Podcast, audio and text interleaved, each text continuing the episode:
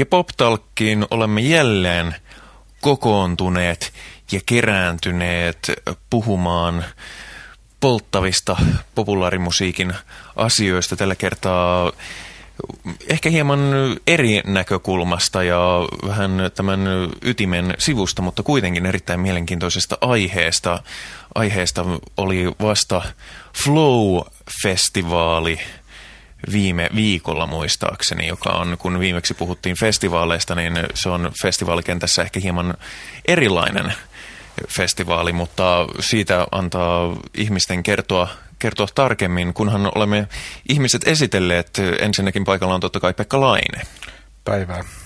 Ja vieraana meillä on tällä kertaa tuottaja, ehkä parhaiten tunnettu New Spirit Helsingin ja Five Corners Quintetin takaa. Takaa. Vai edestä. ja tapahtumajärjestäjänä tosiaan lähinnä varmaankin juuri päättyneestä Flow-festivaalista Tuomas Kallio. Hauskaa, että pääsit paikalle. Kiitos, kiitos. Kiva, kiva olla paikalla.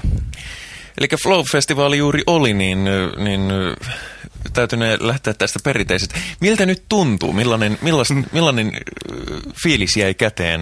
Tuliko heitettyä muutama viikko tai pidempikin aika elämästä ihan hukkaa vai oliko, oliko sen arvoista? Ei varmasti hukkaa, että kyllä, kyllä se sen arvosta on, kun, kun tota, näkee tavallaan sen reaktion sinne niin kuin ihmisjoukossa ja, ja sen, sen, tai tuntee sen, niin kuin sen energian siinä, että mikä, minkä se yhdistelmä ja se kokonaisuus aiheuttaa, niin kyllä se sen arvostaa. Ei se, ei se tietenkään, vähän yritin tässä niin kuin kovasti puhua siitä ja, ja käytännössä näin kävikin, että musta tuli tällainen niin kuin taiteellinen johtaja, eli mä en ole enää niin kuin tuotantovastuussa tai, tai niin kuin budjettien kanssa, kanssa tota Excel-talkoita vietä, niin ei se, ei se kuitenkaan niin kuin käytännössä se, se tota, taiteellinen johtaja siellä niin kuin pelkästään viinilasi kädessä jossain – tsekkailun meininkiä, että se, se ei sitten kuitenkaan ollut ihan niin. Että, se ei onnistunut sittenkään. No se ei ihan ollut niin, että eilen ja edellispäivänä muun muassa kannoin aitoja melkein tuota koko päivän. Ei, ei siis musiikkielämyksiä ilman Excel-taulukoita? niin, tai Excel-taulukoista pääsin, pääsin itse kyllä ehkä vähän eroon, mutta sitten mentiin sinne ihan niin kuin hands on aitoihin kiinni tai, tai muihin, että tällaista se on. Edellisessä Pop Talkissa me puhuttiin Juhani Merimaan kanssa suomalaisesta festivaalitarjonnasta. Festivaalikesästä vedettiin vähän lankoja yhteen ja yleensä live-meiningistä enemmän tuota rockkulttuurin näkökulmasta. Ja siinä keskustelussa todettiin ääneen sellainen aika itsestäänselvä seikka, että suomalaiset kesätapahtumat muistuttaa aika paljon toisiaan niin musiikilliselta anneltaan. Jos pannaan esimerkiksi nämä isot rockfestivaalit, provinssirock, ilosaarirock, ruisrock, ankkarock, tuohon vierekkään pöydälle, niin siellä on huomattava osa myös samoja bändejä ja artisteja, jotka niissä pyörii. Ja Flow on yksi näitä festivaalikesän semmoisia vähän isomman mittakaavan poikkeuksia. Isomman mittakaavan siinä suhteessa, että teillä on aika paljon nyt yleisöä myös. Paljon oli tänä vuonna kävijöitä kaiken kaikkiaan. No kaikkia se, se tota, asettui siihen noin 22 000 kävijää viikonloppuaikana. Kyllä se rupeaa olemaan Suomen mittakaavassa sitten kuitenkin jo kohtuullinen määrä ihmisiä. Mikä teidän järjestäjien mielissä on se oma kuva siitä, mikä flow-tapahtuman sielu noin musiikillisesti on? Mitä, mitä te lähdette tekemään siltä? Joo, kyllä se periaatteessa varmaan se ihan se suurin, suurin eroavaisuus niin kuin perinteisesti tähän niin kuin suomalaiseen tapahtumakenttään on se, että nyt puhutaan tapahtumasta, mikä on niin kuin musiikin tekijöiden synnyttämä ja edelleen niin kuin taiteellisesti myös johtama. Eli meille se tekeminen ei ole suinkaan sitä, että mietittäisiin kovasti sitä, niitä markkinasegmenttejä tai, tai tota, sitä, että mitenkä, mitenkä me positioidutaan johonkin tapahtumakentälle suhteessa muihin tai, tai mitään tällaista, vaan, vaan me tehdään tota, yksinkertaisesti me tehdään, tehdään sitä niin kuin taiteellisesti ihan niistä lähtökohdista, mikä meidän mielestä sattuu kulloinkin olemaan kiinnostavaa. Ja se on varmaan itse asiassa kaikessa yksinkertaisuudessa kuulostaa ehkä vähän banaalilta, niin kuin, mutta, mutta se on se aika iso eroavaisuus sitten kuitenkin, mä luulisin. Eli, eli tota, yritetään niin kuin luoda päiville, eri lavoille niin kuin sellaisia yhtenäisiä kokonaisuuksia, vähän kuin jotain mixtapeja luota sinne livenä, livenä esiintymään. Eli, eli tota, semmoinen tekeminen niin kuin yleensä, yleensä tämä on niin kuin, ehkä tapahtumien järjestäminen on enemmän niin kuin lähellä tällaista niin kuin konserttijärjestämismentaliteettia, että ei sillä niin kauheasti väliä ole, että, että onko jollain isolla lavalla ensin hip-hoppia ja sitten sukkahausuheviä, että, ei se, että ne on vaan niin konsertteja peräkana, että se, sen kokonaisuuden funtsiminen on varmaan se, se iso, iso eroavaisuus siinä. Ja sitten tietysti se, että, että meidän oma musiikillinen tämmöinen näkemys ja, ja mieltymykset ei ole sitten suomalaisittain ihan siellä valtaviron keskiössä, että, että siitä sitten käytännössä kun näitä omia, omia mielenkiinnon kohteita aika orellisesti noudatellaan, niin, niin, niin syntyy aika, aika erilainen kokonaisuus sitten näin niin kuin sisällöllisesti. Jos sitä vähän tuoteselostuksen omaisesti kuvaisi sitä Flown peruspakettia, niin eikö siinä voi ajatella, että siinä on joitakin semmoisia perusrakennusaineita, on tämmöinen musta rytmimusiikki, sitten tietty elektroninen klubimusiikki erilaisissa muodoissa ja nyt viime vuosina yhä enemmän myös tämmöinen indie-puolen tarjonta, mm. että jostakin tämmöisistä perusraaka-aineista se näyttäisi näin niin kuin ulkopuolisen tarkkailijan silmistä. Joo, kertoo. kyllä toi on ihan suht, suht mun mielestä hyvä, hyvä analyysi. Se, mitä siitä ehkä voisi nostaa esiin, niin on se, että lähtökohtana saattoi olla nimenomaan aika puhtaastikin tämmöinen just musta rytmikama silloin 2004, että se oli ehkä mullakin vielä semmoinen vaihe, että, että 2000-luvun alussa ja tuossa nämä Nuuspirit bändikuviot ja, ja levyt ja muut, niin, niin se oli aika semmoinen sanotaanko musta kausi meikäläisellekin, että, että se tuntui semmoiselta aika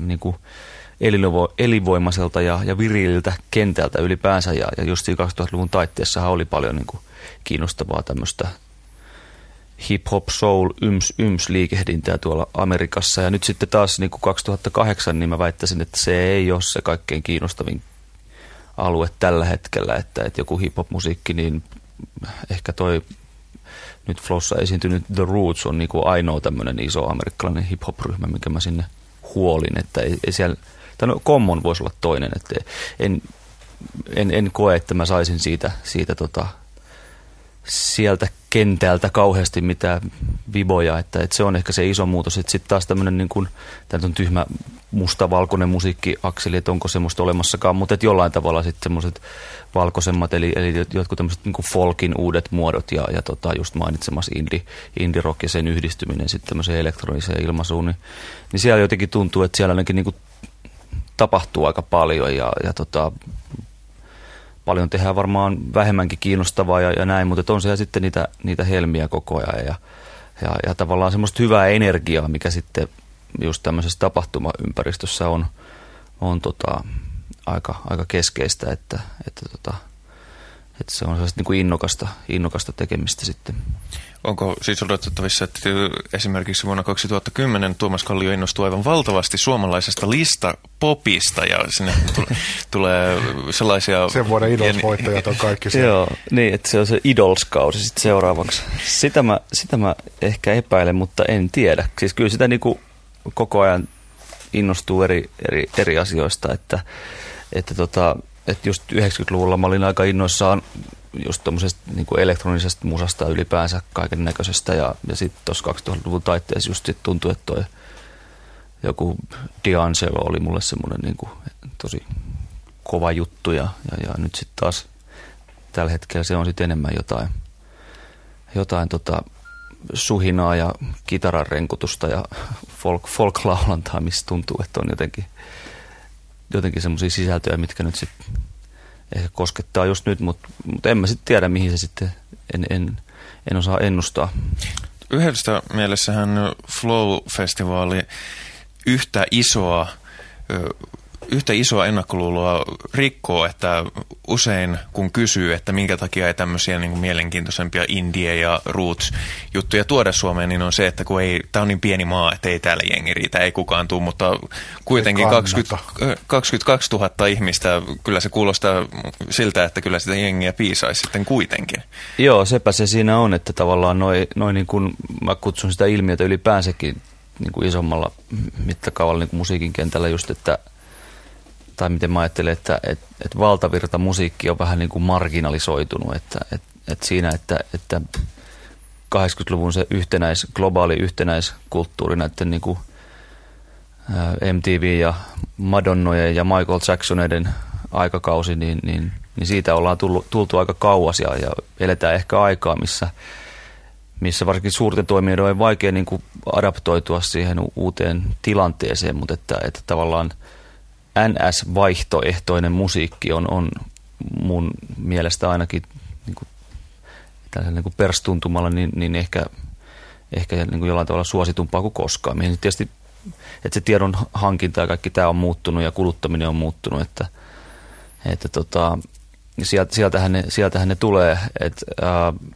joo, kyllähän se totta on, että jos sä buukkaat jonkun hyvin marginaalisen jonkun indie-elektroaktin, niin, niin, niin tota, tuskin se sillä yhdellä artistilla mitään niin kuin massoja saat liikkeelle, mutta, mutta se onkin tavallaan ikään kuin sen kokonaisuuden ja, ja sen, niin kuin sen sen kulttuurin, mitä sä edustat, sen, sen niin kuin tavallaan pitkä, pitkäkestoinen ja semmoinen niin kuin peräksi antamaton niin kuin kehittäminen jollain tavalla semmoiseksi yhdeksi kokonaisuudeksi, mistä sitten ikään kuin muodostuu jollain tavalla niitä osia suurempi summa, summa niin, niin tota, tilanteessa, missä sitä tarjontaa sitten kuitenkin on itse asiassa Suomessa aika vähän, niin, niin tämä nyt sitten esimerkiksi se flow, flow case on hyvä esimerkki siitä, että yhtäkkiä se numeroissa mitatenkin voi olla aika, aika isoja ne, tota, ne yleisömäärät sitten kuitenkin.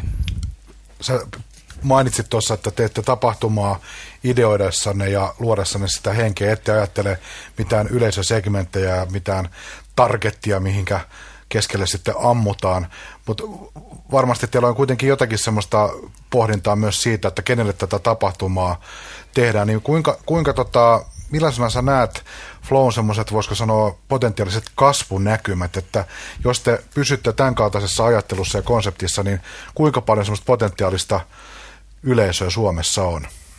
No itse asiassa mulla on kuviteltu, että sitä ei kauheasti olisi, mutta me pelästyttiin jopa vähän, että, että, tota, että että se, se, miten se lauantai-päivä olisi nyt Flowssa myynyt, niin, niin tuntuu, että sitä olisi voitu myydä toiset 8000 sinne, että et, et se myytiin aika hyvissä ajoin loppuun ja sitten kaiken maailman paikoissa, niin kuin missä meillä oli lippuja myynnissä, niin, niin puhelimet soi ja, ja ihmiset keksi mitä ihmeellisimpiä asioita, että niitä ruvettiin sitten ostaa, kun meillä oli myös Viro, Virossa lipun myynti, niin Suomesta ruvettiin ostaa niitä lippuja jo sieltäkin sitten. Ja huutonetissä oli kuulemma jotain 130 euroa se 40 lauantai-lippu ja, ja niin kuin siis tällaista, että, että yllättäen se, se tota, jollain, en, en tiedä ket, ketä ne sitten ne, ne, ne, tota, ne ihmiset sitten vielä on, ketä sinne nyt ei sitten mahtunut, mutta tota, et, et jonkunnäköistä kasvupotentiaalia täällä Suomessakin olisi, mutta me ollaan niinku itse ajateltu sitä mieluummin silleen, että että me haluttaisiin, jos, jos nyt sitten pitäisi kasvaa, mikä ei ole meille kyllä enää mikään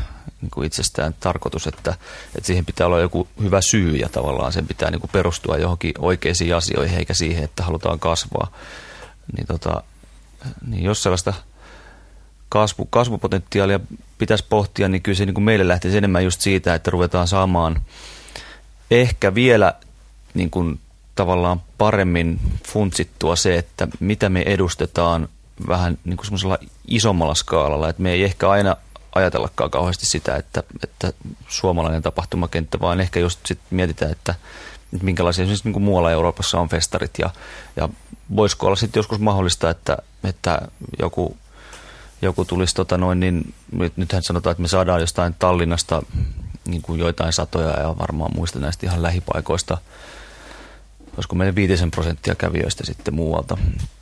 Mutta jos miettii sitä kasvupotentiaalia, että, että vahvistaisi näitä alueita, plus sitten, että voisi saada sitten semmoista, että, että siitä Flow-viikonlopusta tulisi semmoinen hyvä syy tulla tutustumaan tähän niin kuin pieneen pohjoiseen pääkaupunkiin jostain niin kuin muualta Euroopasta tai miksei vähän kauempaakin. Että, että ehkä me, me niin kuin sitä – semmoista reittiä sitten mietittäisiin enemmän, enemmän sitä niin kuin kasvua kuin että, että ruvettaisiin sitten bukkailemaan sitä niin kuin suomalaista valtavirtakamaa sinne joukkoon, että saataisiin ne massat liikkeelle. Että se, se, ei ole, se ei ole kyllä meidän, meidän juttu. Että.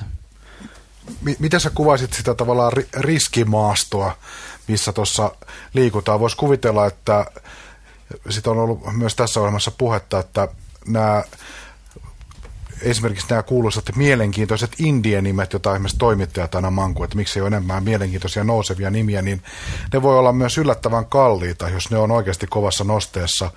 Ja ne on samanaikaisesti kalliita ja niillä ei ole välttämättä mitään hirveätä yleisöpohjaa olemassa, niin painitte sitä Flow-tapahtuman kanssa tämän ongelman parissa, että, että ne ei olekaan mitään kovin halpoja ne kuumat kulttinimet, mitä te mahdollisesti halajatte. Joo, kyllähän se siis koko toi, koko toi kenttä ja nimenomaan just toi tommonen India-kama, niin, niin tota on niitä alueita Euroopassa, missä ne on niin valtavan suosittuja, että, että siinä ei niin mitään järkeä. Just, no Englanti on tietysti se ehkä se pahin tässä, tässä että eihän siellä, siellä niin kuin paljon muuta, muuta musiikkia nykyään niin kuin nähdäkään, kun, kun niin kuin kaikki festarit on täynnä just tota. Ja, ja siis jostain niin kuin, No, mitä nyt?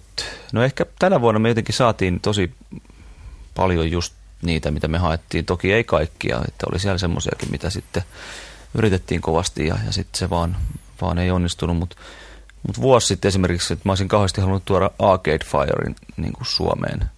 Ja tota, no, se Arcade Fire Suomessa? Silloin ehkä joku, ehkä joku tuhat ihmistä voisi olla, niin kuin, että jee, tai kaksi tuhatta.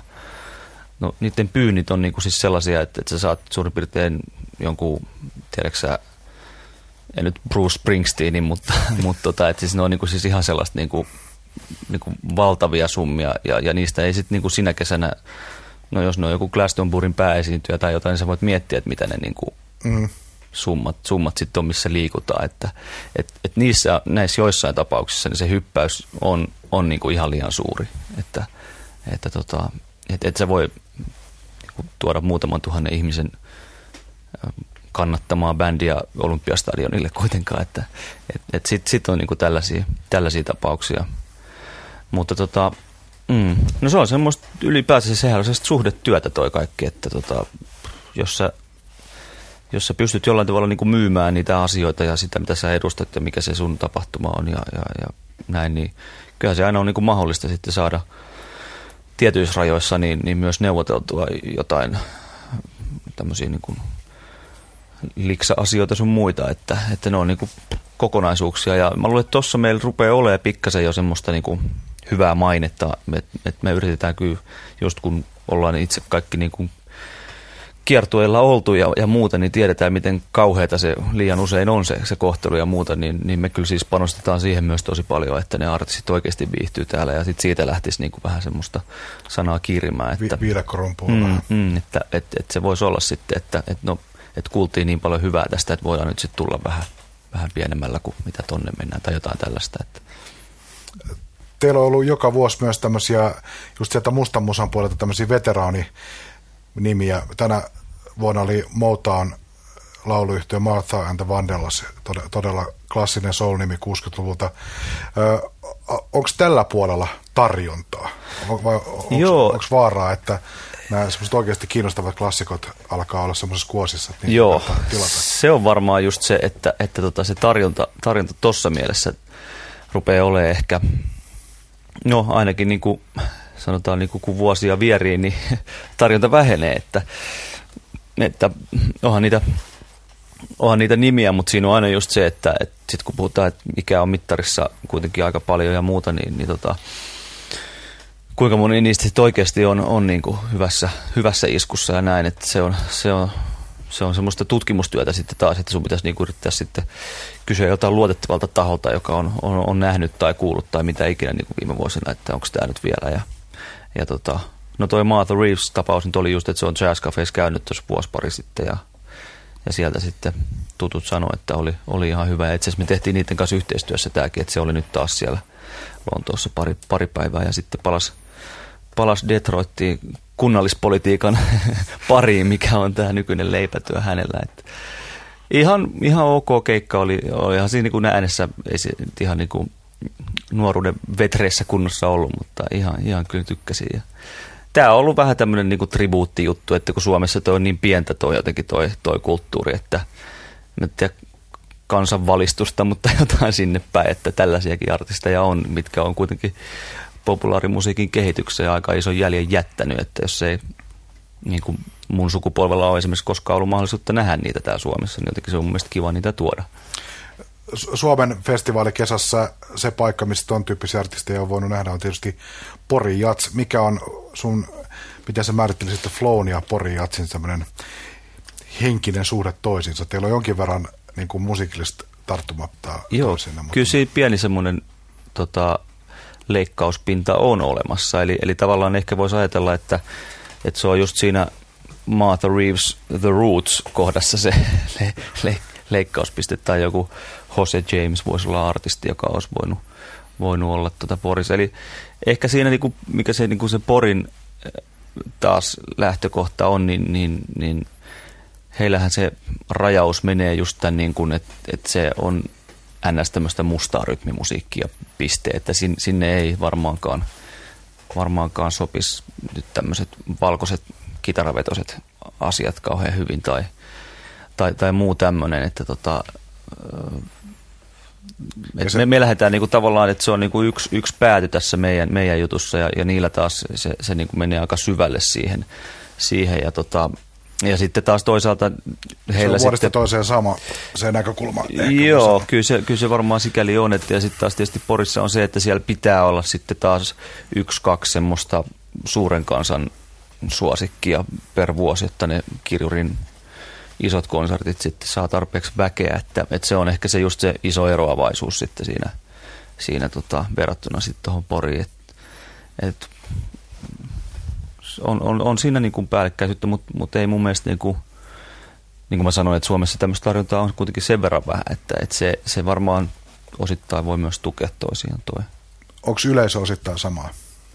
Kyllä mä luulen, että on yleisö osittain samaa, joo. Että, että siinä, siinä, siinä voi jollain tavalla olla se meidän vahvuus, jos ajattelee näitä niin kuin musiikillisia lokeroita, että, että, että meidän yleisö on varmasti osin samaa kuin jossain Ilosaaressa tai vaikkapa Ruisrokissa ja sitten taas toisaalta voi olla samaa kuin, kuin Porijatsissa, että, että siinä mielessä ehkä me sitten ollaan sekoitus niin kuin tietyllä tavalla niitä musiikkityylejä ehkä vähän enemmän kuin nämä muut. Sä kerroit tuossa ennen kuin ruvettiin tekemään tätä haastattelua, että tämän Jotoksen jälkeen Tuomas Kallio marssii studion hämyyn ja rupeaa tekemään uutta Five Corners Quintet-musiikkia. Miten nämä kaksi maailmaa kohtaa? Voisi kuvitella, että siellä on aika lailla eri se perusviritys olla yksin tai pienellä porukalla studiossa ja sitten tuommoisessa, voisi kuvitella aika äärisosiaalisessa tilanteessa jossakin festivaalin backstage-alueella säätämässä jotain – kiukkuuntuneen amerikkalaismuusikon, että väärä sämpylä tullut ja Joo. Tuomas hoitaa tota, On se eri lailla virittynyttä toimintaa toki. Ehkä niin kuin tavallaan mä oon niin kuin huomannut sen, että, että se ei ole kuitenkaan sit niin erilaista kuin voisi vois kuvitella niin kuin tämän, mikä mun tämä niin titteli nykyään tässä, tässä fest, festaritouhussa, eli tämän niin kuin taiteellisen niin kuin puolen, puolen kanssa, niin siinä on mun mielestä jotenkin samaakin, että siinä niin kuin suunnitellaan tällaisia niin kuin taiteellisia kokonaisuuksia ihmisille nautittavaksi.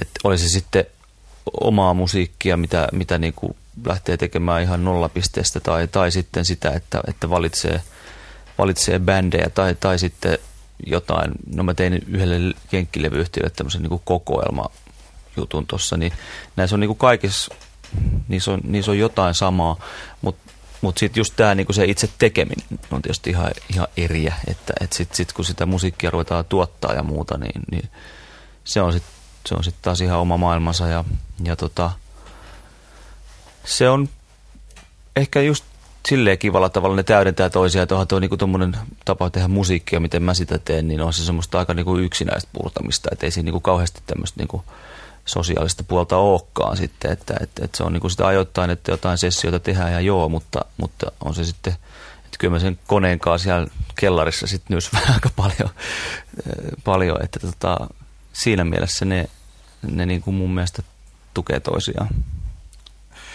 Tota, sel, selitäpäs näpsäkästi kansantäysellä tavalla, että mistä Five Corners Quintet tässä bändissä ja konseptissa on – kysymys. Että toisaalla on Tuomas Kallio tuottaja, joka tekee muusikoiden kanssa äänitteitä, jossa on Five Corners Quintet. Sitten on keikkaileva kokoonpano, Five Corners Quintet. Missä, missä se tota, villakoiran ydin sijaitsee? Onko se sun korvien välissä se kvintetin sielu vai missä se on? Joo, tämä onkin just se kysymys, mitä tässä on, niinku, tässä on niinku mietitty ja ihmetelty, että tota, kun se lähtökohta oli niin, niin kummallinen kuin se oli ja, ja tavallaan ää, tämän, tämän livebändin synty juurtu oikeastaan vaan siihen, siihen niin kuin, niin kuin suosioon tai kysyntään, että ei, sille ei ollut mitään niin kuin esiajatusta sellaiselle live-versiolle ylipäänsäkään. Ja, ja sitten kun se live-versio syntyi, kun, kun tämmöistä virtuaalibändiä kovasti kyseltiin keikoille, eli, eli tavallaan lähtökohtaisesti niissä ensimmäisissä julkaisuissa niin, niin nimenomaan rummut ja bassot esimerkiksi oli, oli niin kuin täysin virtuaalisia, eli, eli ne oli työstetty sampleista ja, ja oikeita soittajia ei käytetty ollenkaan. Niin, Vaikka ne niin, kuulosti sieltä, että ne olisi soitettu. Joo, sehän se niin kuin tavallaan se vähän niin kuin homman juju ja se, se niin kuin kimmoke tehdä tätä oli vähän semmoinen, että pystyykö juksaamaan ihmisiä ja kirjoittaa sinne jotain tangonimiä niihin soittajien nimiksi ja muuta tällaista. Että, että siinä oli vähän tällaista niin kuin pilkes silmäkulmassa meininkiä alussa. Ja, ja sitten se tietysti just vakavoitu siinä vaiheessa, kun se livebändi touhu tuli mukaan ja, ja sitten päätettiin, että no nyt sitten tehdäänkin koko albumi tällaista ja, ja sitten saatiin näitä laulajia siihen levylle vähän feattailevaa ja, ja tota, no sitten se albumi tietysti siitä tuli aika menestyksekäs, että sitähän on, on vinyyleinen, sitä on myyty jo yli 50 000, että onhan se suomalaiselle jatsäänitteelle ihan komea, komea luku, niin tota, se sitten tavallaan oli vähän se syy, että sitten ajateltiin, että no, että kai tämä nyt pitäisi sitten jatkuakin tämä homma. Ja, ja sit, siinä vaiheessa mulla tuli vähän semmoinen henkinen krapula, että mikä tämä nyt sitten on. Ja, ja just niin kuin ton, kun bändi on kiertänyt, kuitenkin tehnyt varmaan 100-150 keikkaa tässä niin kuin parin, kolmen vuoden aikana, niin, niin tota, että et mikä se tavallaan se lähtökohta nyt sitten tässä vaiheessa on sille tekemiselle ja muuta. Ja, sitä nyt on tässä niin kuin ihmetelty ja periaatteessa mulle se lähtökohta on, on aina se studio ja mä en ole sillä ollut kiertämässä mukana, niin, niin siinä on just se, että millä, millä tavalla sitä sit sovitetaan yhteen tätä, tätä tota, niin kuin talenttia ja tätä tekemistä, mikä siinä on. Mutta kyllä mä niin kuin, jollain tavalla se mun rooli sitten siinä niin kuin studiomaailmassa, niin kyllä mä semmoinen aika niin kuin jonkunnäköinen diktaattori sitten vaan on, että se on se mun juttu. Ja mä teen niitä sitten sillä tietyllä stylilla, että totta kai tässä nyt käytetään sitten näitä tota, muusikoita niin kuin myös rumpubasso-osuuksissa nyt sitten tulevalla bullin paljon enemmän, että me, tai todennäköisesti niin kuin lähes kaikissa biiseissä, että, että se, se ydin viiden hengen tota, live-bändissä soittava viisikko niin on, esiintyy niin kuin melkein, melkein kaikissa biiseissä sitten myös, myös levyllä, että, että se on silleen, silleen fiksautunut kyllä se, se, se muusikkoryhmä ja, ja, tota, ja näin, mutta siinä on edelleen sitten tulee olemaan, tulee olemaan tota, vierailevia laulajia ja, ja sen tyyppistä ja, ja lisämuusikoita sitten, sitten vähän, vähän muista, muista ympyröistä mukana, että, tota, että se on semmoinen jonkunnäköinen vähän laajempi keitos sitten kuitenkin se, se levy. Ja, ja tosiaan ei sitä silleen soiteta, kun oikeasti jatsia soitetaan edelleenkään, että, että niitä äänitellään niin kuin vähän yksi kerrallaan ja sitten ihmetellään, että miten näitä pistetään tähän päällekkäin ja, ja leikataan ja liimataan, että se on semmoista, semmoista se mun tekeminen ja, ja ei, ei siinä sen kummempaa, että ei se, ei se sikäli ole, ole ihan hirveästi muuttunut. No tyylillisestihän se on vähän muuttunut, että mehän julkaistiin EP-linen sitä uutta, uutta kamaa tuossa kesän alussa. Ja, ja tota, mä oon nyt yrittänyt hakea vähän semmoisia virkkeitä tuolta 5-60-luvun rockista ja rockabilista ja sen sellaisesta, että, että se Blue Note Prestige jatsutkutus on nyt vaihtunut vähän enemmän tämmöiseen beat ja, ja että sillä tavalla musiikki toivottavasti mennyt jollain tavalla sitten eteenpäin tai ainakin muuttunut, että, että tota, silleen löytyy ihan semmoinen hauska kulma siihen kuitenkin sitten. Se, se on Five Corners Quintetin musiikissa löytyy semmoinen perusparadoksi varmasti se, että se on tavallaan digitaalisen aikakauden keskellä tehtyä musiikkia, joka kuulostaa kaikelta muuta. Eli, eli se koko se klangi ja yleisfiilis siinä musassa on, vie ajatukset johonkin ihan erilaiseen aikakauteen. Minkälainen sun oma suhde tähän niin tämmöiseen rytmimusiikin historiaan? Onko se iha, ihailun vai minkä, minkä sekainen se etupäässä on. Niin, kyllähän siinä varmaan sitä, sitä ihailua kovasti sitten on, että on kuitenkin silleen nuori, että ei ole, ei ole tota nähnyt sitä just näitä NS-kulta-aikoja, niin kuin, niin kuin, että kyllä, kyllä siinä semmoista niin kuin nostalgiaa ja sellaista, niin kuin, että, että tota, että et kuinka, kuinka siisti joku vuosi 59 onkaan ollut. Sitä mitenkään niin kuin itse todistamatta niin kuin paikan päällä olleena, niin, niin tota, se, se on just sitä, että, että ja, ja kyllä se niin kuin, varsinkin tuon jatsmusiikin suhteen, niin, niin aika vähissä on semmoinen, jos mä mietin omaa levyhyllyä tai muuta, niin, niin tota, aika, aika vähissä se nyky, nykyjat siinä niin kuin mun, mun, mun sen puolen musiikin kuuntelussa on, että, että jostain syystä siinä vaan, vaan ne, se, se klangi ja se, se fiilis ja se kaikki, niin, niin tota, se, se paremmin mulle niin kuin löytyy sieltä niistä, niistä tota 5-60-luvun jutuista. Onko se tavallaan kiveen hakattu ajatus, että Five Corners Quintet on nimenomaan tämmöisen historiallisen soinnin parissa askarteleva projekti? On, onko sillä joku semmoinen raja, että tuosta yli ei, ei mennä. Joo, kyllä mä luulen, että se on... La- lakihenkisyyttä mukana. Joo, kyllä siinä, kyllä siinä joku tämmöinen dogma itse asiassa varmaan on, että, että se, se semmoinen niin kuin analoginen nauhuri soundi siinä on niin kuin varmaan sisäänrakennettuna, että siltä sen pitää jotenkin niin kuin kuulostaa tämmöiset niin kuin brändimääritykset ja, ja sitten varmaan niin kuin tyylillisesti niin, niin vuoden 69 tai 68, 69 sen niin kuin sinne 70-luvun puolelle ei, ei, ei, ei tule tota vahvaa kitaraa ja rodesia, ei, ei niin kuin, ne, ne, ne ei tule sinne mukaan. Että, tai itse asiassa niin pitäisi varmaan jäädä johonkin kuuteen viiteen sitten. No mitä ikinä, mutta että on, on, siinä on jotain tämmöisiä kyllä olemassa. Se, sehän on mielenkiintoista, koska sehän on, sä oot jos sinä rikot tätä sääntöä, niin se, joka, joka, jonka tehtävä vaan rankasta sua siitä, oot sinä itse. niin totta, näin, näin se on joo. Mutta Siellä ei ole ketään muuta. ei, ei taida olla. Mutta mut joo, nyt kun sä sen sanoit, niin kyllä siinä tällaisia on, että mä, mä tiedän mikä ei ainakaan ole sitä ja, ja, ja näin. Että. Nyt Tuomas suuttuu, jos mä Joo, joo. Mutta kyllä mä sinne jotain kitaroita on vähän jo lirvautellut niihin, tota, niihin tota, tämän EPn biiseihin, eli, eli se, ei ole, se ei kuulu niin kuin täysin kiellettyyn kalustoon, mutta, mutta siis kitarasooloja ei tule koskaan olemaan, että siitä voi olla ihan varma. Mitä rankasemiseen tulee, niin toihan on hyvin, miten sitä nyt sanoisi, väärä tapa tehdä jatsmusiikkia. Se on Tule, täysin väärä tapa. Täysin väärä tapa tehdä jatsmusiikkia.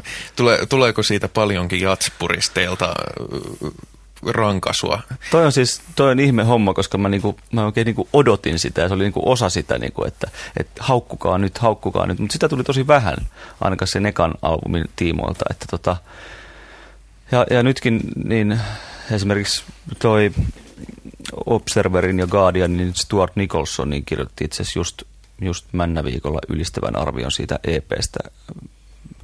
Silloin just kun mä satuin olemaan itse Lontoossa, niin se tuli siellä, niin tota, niin, niin jopa tämä tämmöinen rockabilly-jats nyt sitten jollain tavalla kuitenkin näille oikeille jatskriitikoillekin näyttää, näyttää ainakin joillekin heistä kelpaavan, että, että sitä on, ehkä olisi voinut tulla enemmänkin sitä sellaista, että eihän tämä mitään jatsia ole, koska ei se mun mielestä, siis niin kuin just tässä tuli esille, niin sen tekemisen kannalta ei se, ei se ole oikea jatsia.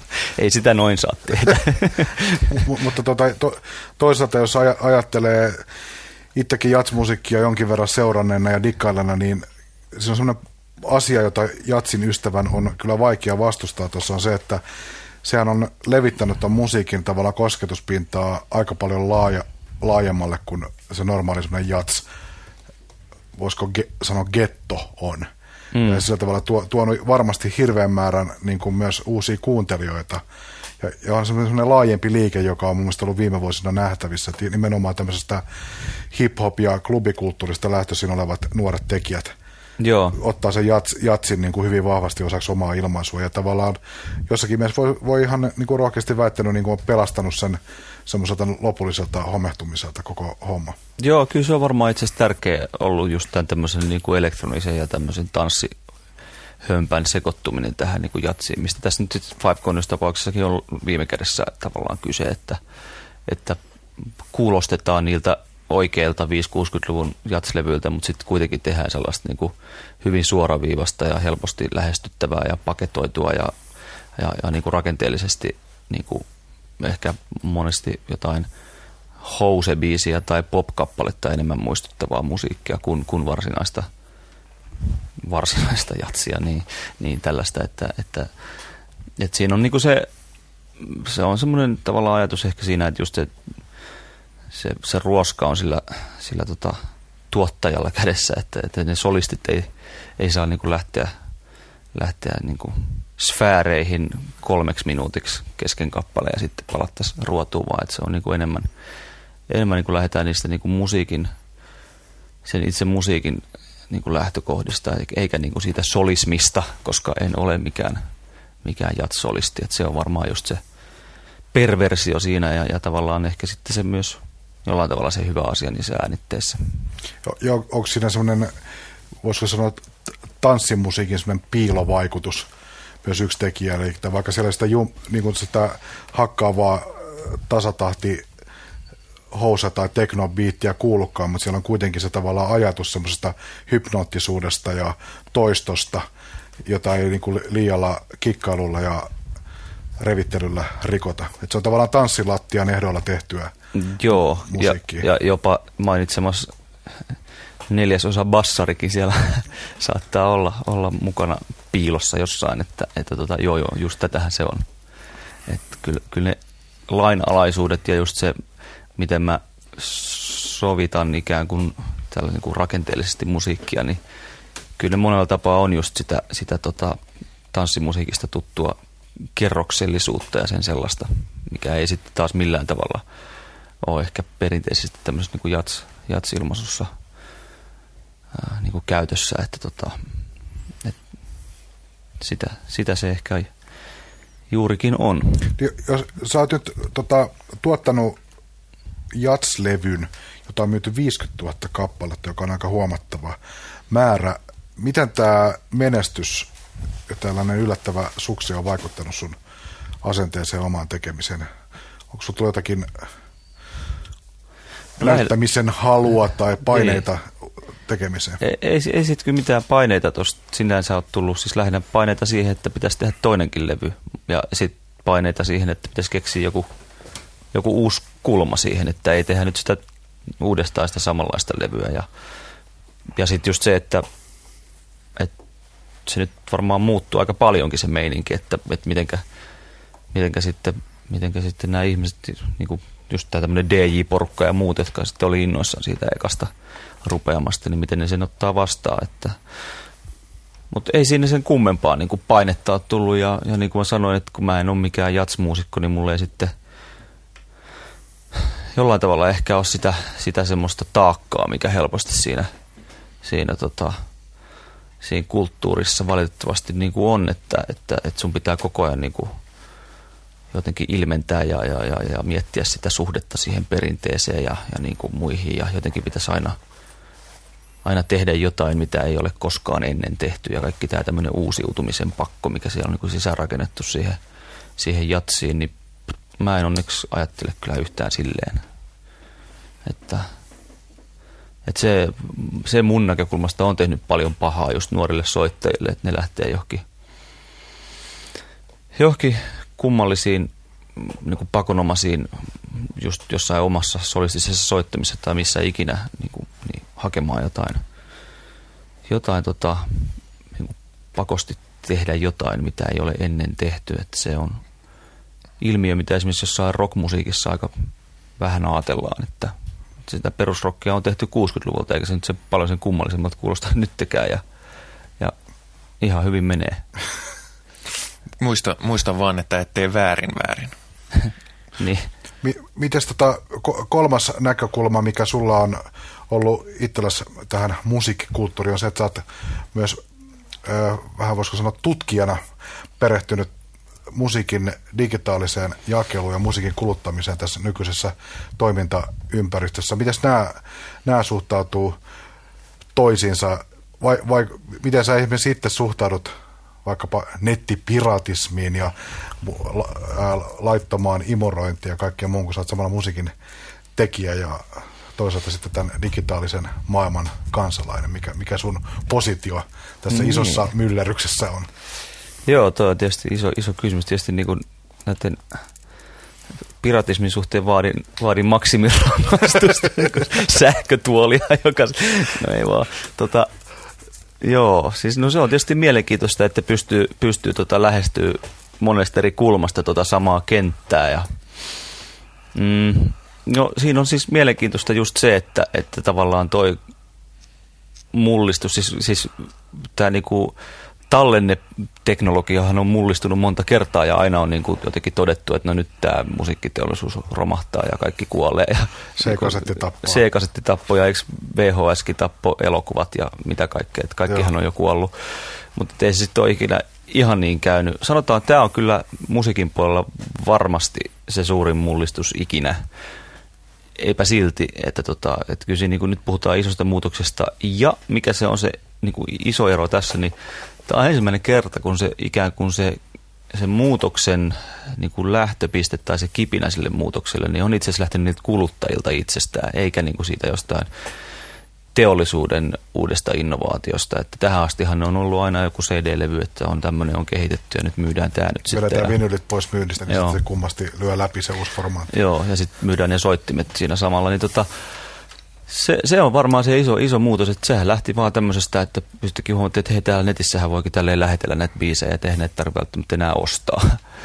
niin, tota, niin, niin, siitähän se sitten tavalla tai toisella on tämä koko mullistus lähtenyt liikkeelle ja, ja, tota, ja sitten musiikkiteollisuus on ikään kuin yrittänyt vaan löytää keinoja joko sen protektionismin, että, että keksitään uusia lakeja tai suojia tai mitä ikinä, tai sitten jollain tavalla, että, että yritetään nyt päästä – päästä mukaan. Tai sehän meni niin, että pitkään niin kuin vastaan hangoteltiin nimenomaan nämä majorit. Ei, ei millään meinannut uskoa, että tästä nyt, tästä nyt mitään tulee, että ei, ei lähdetä mukaan ja yritetään vaan keksiä jotain suojauksia. Mutta nyt sitten mentiin jo muutama vuosi sitten sen, sen kynnyksen yli, että ei, ei tästä nyt voikaan ihan estää, että nyt lähdetään jollain tavalla sitten mukaan siihen. Ja tämä varmaan kestää nyt tämä muutostila ja tämmöinen hämmennys aika pitkään ja, ja ne muutokset kyllä varmaan siinä just siinä arvoketjussa, kun ne on niin isoja, että tavallaan vuosikymmenten saatossa noin noi isot levyyhtiöt on periaatteessa pystynyt hallitsemaan koko sitä arvoketjua, ihan siitä AETRstä, eli niin kuin näiden artistien ohjelmiston funtsimisesta aina sinne jälleenmyyntiin ja koko se ketju, mitä siinä välissä tapahtuu, että siellähän niin kuin tuotetaan musiikkia, markkinoidaan ja jaellaan ja myydään ja mitä kaikkea siellä nyt ikinä, ikinä siinä niin kuin musiikin parissa voi tehdä, niin, niin tota, että se on ollut niin kuin enemmän tai vähemmän niin kuin hallinnassa. Ja Jokainen lisäarvo porrasana plumpsahtaa vähän niin kuin samaan Juu. Ja, ja, ja, ja tämä on nyt se, se, se isoin muutos. Eli, eli tällä hetkellä suuret toimijat ja ihan pienet toimijat on varmaan aika vaikeuksissa. Että sillä että, että jos sulla on niin kuin joku suhteellisen tunnettu artisti ja, ja et ole mikään niin kuin valtava levyyhtiö jätti, niin, niin sä voit löytää ne uudet toimintamallit ja tällä aika, aika kivuttomastikin ja, ja selvitä, mutta, mutta sitten nämä major-labelit ja, ja isot jakelijat varsinkin cd ja niitä menee nurin niin kuin harva se viikko niin kuin edelleen, että meilläkin tuon meidän Rikitik-yhtiön näitä jakelukumppaneita on, on kuollut siellä täällä ja tuolla varmaan viidestä kymmeneen tässä jo niin kuin muutaman vuoden aikana. Että kyllä ne, kyllä ne muutokset sillä siellä niin kuin, niin kuin siellä bisnespuolella on, on tosi, tosi isoja ja, ja tota näin.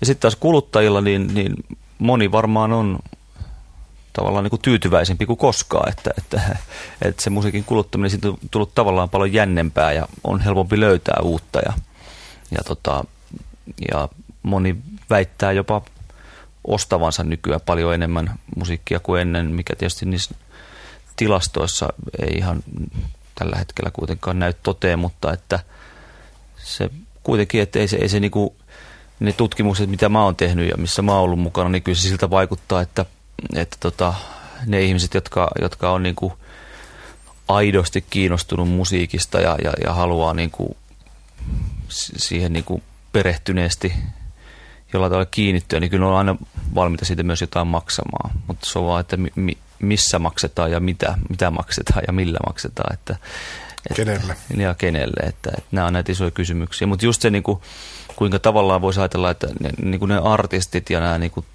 tekijätahot ja, ja kuluttajat, niin ne on jollain tavalla ne, ne suhteet on tullut paljon monimuotoisemmiksi ja ne on niin kuin lähentynyt toisiaan. Että se ei ole enää se, että, että on se kuluttaja siellä jossain ison, ison tota, jälleenmyyntiketjun myyntipisteessä ja sitten jossain siellä kaukana horisontissa on se Madonna ja joku levyyhtiö, vaan, vaan että et, et ne on niin kuin monella tapaa sitten hyvin, hyvin lähellä usein, usein toisiaan ja, ja tota, mä näkisin, että se on semmoinen, mikä kuluttajille on paljon jännempää olla, olla niin kuin melkein kuin olisi joku Radioheadin kaveri, kun sä ostat suoraan sen niiltä sen levyn, etkä jostain Anttilasta. Joo. Et, et siinä on niin kuin hirveän monenlaisia muutoskehityksiä ja kulkuja ja siitä voisi varmaan keskustella muutaman päivän tässä. On, on, pakko kysyä, tota, kuinka paljon mu- musiikin tekijä Tuomas Kallion ja asiaa tutkineen opinnäytetyöntekijä Tuomas Kallion näkökulma eroaa toisistaan? Ajattelette samalla tavalla musiikin tekijänä tästä maailmasta, kun jos sä katsot sitä niin kuin, ehkä enemmän sitä kuluttajaa ja sen laajemman toimintaympäristön vinkkelistä? Joo, tuo on hyvä kysymys. Koska tota, on ristiriitaisia osittain. Ne, ne niin on hirve, hirveänkin ristiriitaisia monessa, monessa asiassa. Ja tota, kyllä varmaan se totuus sitten on tavallaan se, että se tutkija Tuomas on jotenkin paljon sellainen niin kuin vapaamielisempi ja avarakatseisempi, että, että että Antti mennä Va- vaan. Vapaa ja, informaation kulku on joo, välttämätöntä Kyllä, kyllä, kyllä, kyllä, että, että, että täl, tällaista liputetaan. Ja, ja tuottaja Tuomas show me the money. Niin, niin että sitten sit mietitään, että kyllä tämä on kauheata, kun tämä, tämä bisnes on menossa nyt ihan nurin. Että tota, et, no kyllähän sen toki siis meilläkin tämän, tämän Rikitik-touhun kanssa niin, niin sillä huomaa, että, että tota, vaikka voisi ajatella, että, että just tämä Five Corners nyt on tyyppi esimerkkinä, mutta että muutenkin siellä on niin kuin suomalaista jatsia myyty kuitenkin tuhansia tai, tai yli kymmentä tuhatta levyä maailmanlaajuisesti, niin, niin onhan se niin kuin, se on mun mielestä aika hyvä suoritus sinänsä, niin, niin sitten se, että kuitenkin kuinka tiukkaa se, se talouden, taloudenpito on ja, ja kuinka niin kuin, ikään kuin kiikun kaakun se, se tavallaan se, se toiminnan ylläpito koko ajan siltikin on, niin siinä sen ikään kuin näkee, että, että, että kyllä se kenttä tällä hetkellä se niin kuin just varsinkin tällaiselle toimijalle, joka paljon myy, myy tota, niin kuin muualle päin maailmaa ja sitten vielä tämä meidän hyvin, hyvin vahva euro, niin esimerkiksi niin kuin Japaniin levyjen myyminen tai varsinkin Yhdysvaltoihin levyjen myyminen on vähän semmoista hommaa, että, että myy vaan, mutta, mutta sä saat ehkä sieltä just sen verran niitä dollareita, että niillä sä voit maksaa sen, sen, niin kuin sen levyn painamisen ja sinne, sinne viemisen, mutta että, että, että se, että, että jos se masterikin on maksanut jotain, niin, niin, tota, siihen, siihen siitä ei kauheasti enää heru. Eli kyllä se markkinatilanne on, on tällä hetkellä hirveän vaikea, on se niin kuin ihan, ihan, ihan totta. Että tota, mitä se Jenkeissä, onko se niin kuin 10 dollaria on perus semmoinen niin kuin hinta albumista nykyään, niin, niin jos sä mietit, että siitä ruvetaan lohkomaan niitä siivuja ja sitten se dollarin kurssi, niin eihän siitä kauheita sitten, sitten sinne ketjun loppupäähän jää. Minusta oli hyvin mielenkiintoista, kun sä sanoit, että tämä on niin kuin tavallaan ensimmäinen kerta, kun tämä muutos on tullut kuluttajalähtöisesti, eikä, eikä tämän teollisuuden myötä. Ja yksi meidän kuuntelijoista itse asiassa lähetti sähköpostia joku aika sitten, että tämä on myöskin ensimmäinen kerta, kun tavallaan siirrytään laadullisesti paremmasta formaatista, esimerkiksi CD-levystä huonompaan formaattiin, eli pakattuihin MP3 tai mitä ne nyt ikinä myykään näissä milloinkin, Joo. niin onko näillä kahdella suhde keskenään? Onko tavallaan teollisuus jahdannut ihan väärää reittiä sillä, että ne on, ne on koittanut vaan saada hienompia ja hienompia systeemejä, kun ihmiset haluaa vain näppärästi jotain? Se voi hyvin olla, että sitä voi ajatella myös tota kautta, että tavallaan se, mitä ihmiset haluaa niin kuin massana, niin, niin ei, ei ole sit kuitenkaan mitään niin kuin hifistelyä. Että tota, että varmasti, varmasti se niin kuin ne haluaa hifi, musaa, piste. Niin, ne haluaa musaa. Että kyllä se hifi, Hifilehden tota, neljä tähteä äänestä ja kolme tähteä musiikista arvostelumenetelmä, niin sit se ei ole kuitenkaan sitä, miten ihmiset siihen musiikkiin suhtautuu. Ne on niin kuin isona massana, vaikka mulle se ehkä olisikin niin kuin ihan ok, jos, koska muistaakseni The Five Corners Quintet levy sai, sai musiikista Hifilehdessä neljä tähteä, mutta äänestä viisi tähteä. Ja, ja, ja varmaan laitevalmistajatkin olisi ihan iloisia, jos saisi myytyä niitä 20 000 kyllä, euron vahvistimia. Mutta mut tämä on varmaan ihan totta, että sitä voi ajatella, että kansa on äänestänyt. Että, ja mä oon itsekin ruvennut itse asiassa tässä sitten Aallon mukana, niin mä huomaan sen, kun jotkut, no ehkä se on enemmän just näin mun DJ-kaverit, jotka aina kiroilee sitä, kun nyt, nyt sillä niin kuin DJ-kulttuurissakin on siirretty näihin seratoihin ja muihin, missä sä periaatteessa niin kuin tämmöisten niin kuin ohjaimien kanssa soitat äh, niin kuin musiikkia suoraan tietokoneelta, eli, eli tavallaan se niin kuin ohjain on vähän niin kuin levyjä pyörittelis, mutta, mutta itse äänilähde on sitten joku laptop, niin, niin, niin, niin kuinka sitten tämmöisessä tilanteessa, kun klubissa sitten vahvistetaan kovasti sitä ääntä ja lähteenä on sitten se läppäri, niin, niin että, että se äänenlaatu sitten verrattuna hyvä, hyvään vinyyliin on totta kai jotain ihan muuta, niin, niin, niin sitten kun itse ei ole sillä tavalla DJ ja, ja näissä piireissä pyörin, niin, niin, niin mä en jotenkin niin kuin itse asiassa mindaa kauheasti sitä niin kuin MP3-meininkiä, että mä niin kuin ihan mulle se ei, niin kuin mä kuuntelen kotona kumpaa vaan, ei se ihmetyksekseni, ei, ei se jotenkin mulle, vaikka mä oon luullut aina olevani joku äärihifisti, niin tota, sit kuitenkaan toi ei, toi ei mulle niin kuin ole niin iso, iso ongelma jotenkin. Tässä keskustelun loppukiriksi palataan asioiden alkulähteellä. Sä itse sanoit on V-sanan, eli vinyyli. Niin se musiikki, mitä sä oot tehnyt, niin sehän on just sellaista aluetta, missä tämä vinyylikulttuuri elää ja voi paksusti. Mistä se johtuu? Minkä takia kaikkien näiden myllerrysten keskellä niin tämä ma- maaginen musta muovi niin pitää pintassa? Onko, kysymyks, on, onko siinä kysymyksessä jonkinnäköinen tämmöinen fetissikäyttäytyminen vai, vai tota, onko se oikeasti... Haluaa pukeutua vinyyliin. vai, vai, vai tota, että tietyille ihmisille se levy esineenä on niin tärkeä, vai onko se oikeasti Joo. se vin, vinylin lämmin soundi, onko se jotain muuta kuin myytti? Joo, ei, kyllä se niin kuin ihan soundilla varmasti on, on ihan todellinen, todellinen ilmiö, en, en sitä kiistä, mutta varmaan tuossa siinä voi nähdä ehkä pari eri kehityskulkua ja sellaista vähän vastakkaistakin kehityskulkua. Mä siis, siis perinteisesti se on niin kuin kulkenut tässä CD rinnalla tämmöisenä marginaalisena juttuna just tässä DJ, DJ-kulttuurissa, eli, eli siellä se on liittynyt vähän just siihen käyttöliittymään asiaan, eli, eli niiden vinyylien kanssa se, se, tota, se levyjen soittamisen aktion on sillä tavalla niin kuin kiinnostavampi ja, ja monipuolisempi ja, ja, siitä on niin kuin tehty ihan oma taiteen lajinsakin, että, että niitä sitten, niitä sitten tota veivataan essun taas, mutta, tota, mutta tota, tämä itse asiassa tämä alue, niin kuin mä äsken tuossa mainitsin näistä tämmöisistä digitaalisista soittojärjestelmistä tässä DJ-kulttuurissa, niin, niin se on esimerkiksi, mä oon just tuossa jokin aika sitten kuullut, että, että nyt Japanissa on, on tota,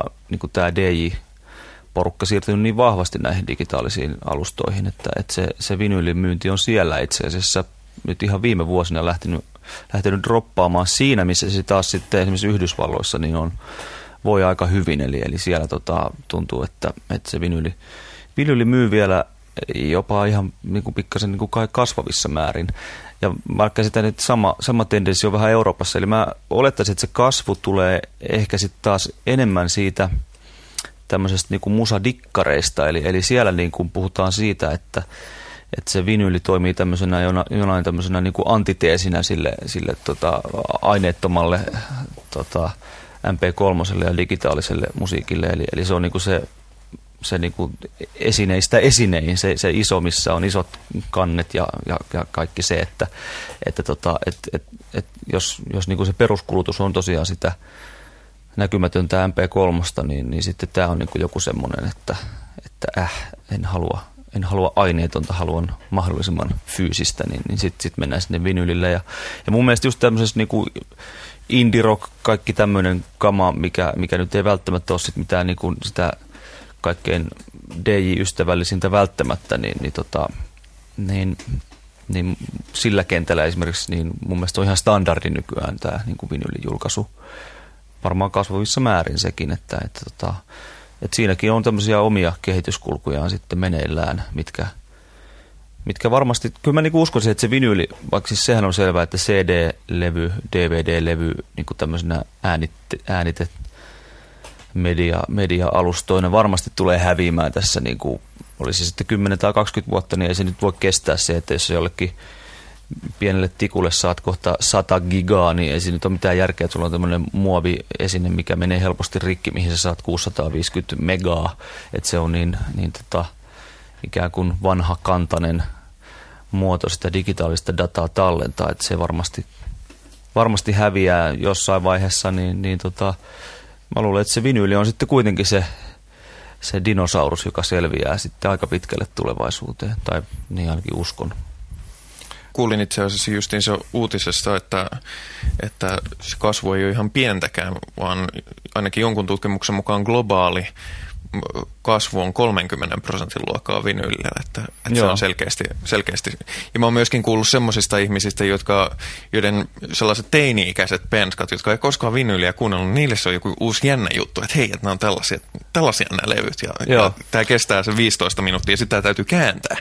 To, toihan, toihan on tärkeä pointti, koska tota, nythän on nuori suku, sukupolvi, kuluttajasukupolvi, tämmöinen varmaan just tämmöinen vähän hipsteri ja kova musiikkidikkari jengi, joka oikeasti ei ole kasvanut se varsinaisen vinylikulttuurin aikana, vaan ne on löytänyt jotenkin niin kuin Joo.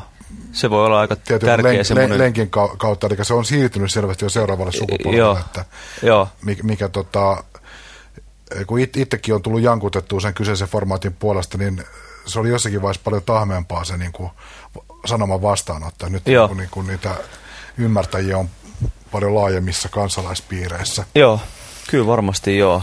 Ja, ja sit se voi olla, että se saa sitten seuraavaksi jonkun tämmöisen vähän niin kuin prestiisin leiman, että se on se, niin kuin se hieno, hieno juttu, kun laitetaan se vinyyli sinne Ja, ja, se, ja, sen, tota, ja sen, sen kanssa tulee kääntymään, sen hinta, logiikka tulee kääntymään päinvastaiseksi, mitä se oli silloin, kun formaatit ajettiin alas, niin silloinhan CD tuntui hirveän kalliilta. Joo. Nyt, nyt suhteessa niin kuin vinyillä ja varsinkin käytettyihin levyihin, mutta nythän tota, ne, jotka haluaa vinyliä, on valmiita maksamaan sitten vaikkapa tupla hinnan. Joo, se on kyllä ihan totta, joo. Et se kyllä. on kääntynyt ihan niin joo. To, toiseen, toiseen vinkkeliin koko asia. Eli me, me uskomme, yksimielinen Jukebox juuri uskoo nyt siihen, että tu, tulevaisuus on digitaalinen ja samalla vahvasti analoginen. Joo. Mu, tämän pyhän mustan muovin kautta. Joo. Hyvä. Asia selvä. Me kai sitten vedämme keskustelun yhteen tästä näppärästi Flow-festivaaleista, väärästä jatsista, digijakelusta ja vinyylistä. vinyylistä. Kuinka paljon tähtiä sisällöstä, kuinka paljon tähtiä äänestä, sen voi mennä kertomaan esimerkiksi internet-sivuillemme, mistä se käy oikein näppärästi blogit.yle.fi kautta pop-talk ja sieltä löytyy tietysti myöskin kaikki vanhat ohjelmat, podcastin tilaussyötteet ja sen semmoiset, ja jos kuuntelette radiosta, niin sieltä kuuluu myöskin ihan koko keskustelu radiosta, kun kuullaan vaan sellaiset ensimmäiset 25 puoli tuntia.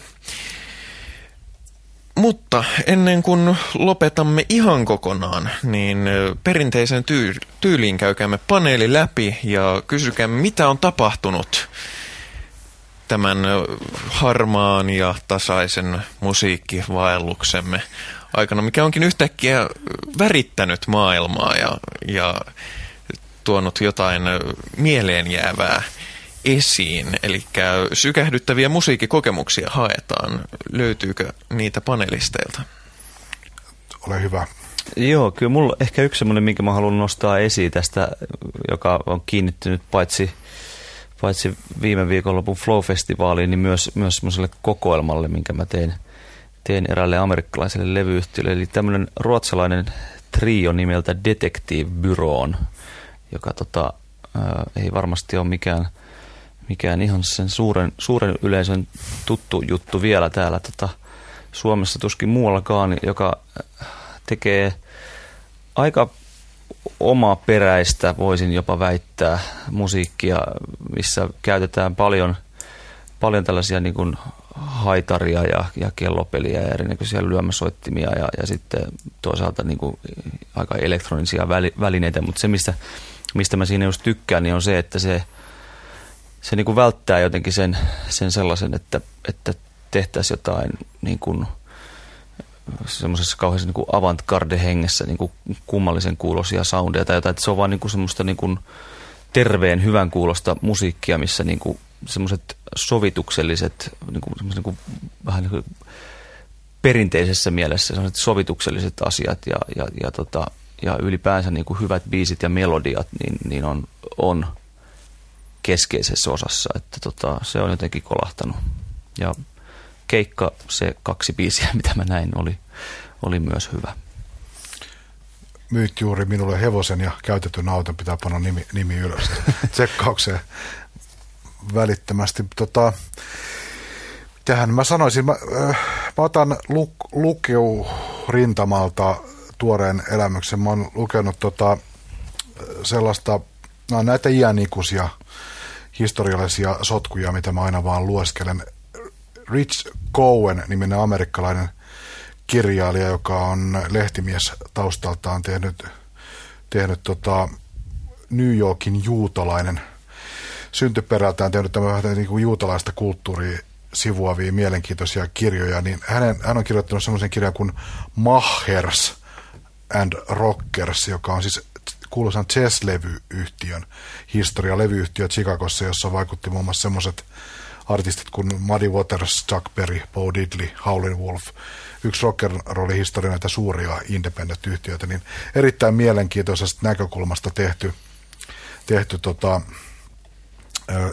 tarina tämmöisestä mustan kulttuurin ja sitten tämmöisen juutalaisen liikemies perimän yhdistymisestä, mitä siitä seuraa. Ja siinä on muun muassa hauskoja kuvauksia tästä kuuluisasta Peijola-toiminnasta, toiminnasta, eli siitä, miten levyyhtiöt aikanaan ovat lahjonneet tiskijukkia soittamaan tiettyjen firmojen levyjä, niin täytyy sanoa, että hirveä kateus siitä tuli, kun luki sitä, että kaikki ne vuodet, mitä mä oon radiossa viettänyt, niin miksei kukaan lähetä mulle 50 dollaria viikossa. Se on loistava, loistava, erittäin hyvin kirjoitettu. Pitää pistää korvan vinkki. Eri, erittäin tota, hyvin kirjoitettu kirja, jossa on niin kuin tuttuun aiheeseen yllättävä näkökulma. Suosittelen Jannun kirjoja muutenkin. Rich Cohen on Heboard-nimi. Minulla on sitten, minulta just se pimeni toinen puoli kuulokkeesta, mikä on aina iloista tässä keskellä. Mutta minulla on, minulla on myöskin yllättävä. Yllätti minut suuresti, että tämä oli suuri, suuri elämys. Nimittäin tilasin ihan Amerikan Yhdysvalloista DVD-tallenteen nimeltä Zappa Plays Zappa. Ja kyseessä on siis Frank Zappan pojan Dweezil Zappan kokoama yhtye, joka, joka kierteli tuossa vuosi kaksi takaperin ja ilmeisesti tekee vieläkin jonkun verran kiertueita ja soitti isänsä Frank Zappan musiikkia sitten ja minä nyt sen hommasin tämmöisenä suurena Zappa-diggarina vähän tällaisen täydellisen kokoelman ja mielenkiinnonkin takia. Ja täytyy sanoa, että se oli, se oli aivan, se on ehkä hienoin, musiikillisesti hienoin zappamusiikki tallenne, mitä, mitä tiedän. Se, uskomattoman hieno, hienoja, hyviä soittajia, jotka soittaa todella ilmavasti. Se on usein Zapassa oli vähän se, että ne tahtoo olla aina kaikki kasassa, mitä se oli, ja ne arrit oli aika, aika sellaisia tuhnusia tavallaan. Mutta tässä on kauhean ilmavaa soittoa ja tosi, tosi hyvä meininki ja, ja tota, noin pelkäsin, että se on vain joku semmoinen poika Zappa haluaa tehdä tribuuttijutun isälleen, mutta siinä olikin niin kuin haettu uusia sovituksia ja ne uudet muusikot oli, toi omaa näkemystä siihen ja se oli äärimmäisen hieno, hieno kokemus, että jos haluaa näitä Zapan huumoripitoisempia juttuja diggailla, tai niistä diggailee enemmän, juttelin just yhden tutun kanssa, joka niistä enemmän on, on diggaillut, niin sille se ei kolahda niin paljon, mutta sitten jos haluaa kuulla niin kuin erinomaisia versioita näistä, näistä klassisista musiikillisista vedoista Zapalta, niin se on, täytyy kyllä sanoa, että se on ihan ylittämätön ja olen sitä innolla kuunnellut ja suosittelen kaikille. Mun, mun on pakko tuikata tuohon, että Frank Zappan konsertti Helsingin jäähallissa muistaakseni vuonna 1984 on paras konsertti, missä mä oon ollut, jos otetaan huomioon, että mä en pidä siitä musasta, mitä siellä konsertissa esitetään. Mä sain syntymäpäivän la, la, lahjaksi lipun sinne konserttiin ja se ei ole mun juttu, mutta se oli mahtava konsertti. Et se oli pakko niinku, jolla, jolla Ei voinut vihaa. Ei, se oli vaan jotenkin niin, se, niin kuin suvereeni, semmoinen niin kuin mestarisamurai työssään, että kyllä se ei se niin kuin hirveästi jättänyt, jättänyt tota, niin kuin selittelylle sijaa. Et kahvimukki kädessä tuli lavalle ja pani sen pois ja heilotti tahki, ta, tahtipuikko ja ar, armoton lumipesu alkoi. Mutta tähän lopetamme tällä kertaa PopTalkin kiitokset totta kai vakiopanelistille Pekka Laineelle, mutta erityisesti vieraallemme tuottaja ja tapahtumajärjestäjä Tuomas Kalliolle. Kiitos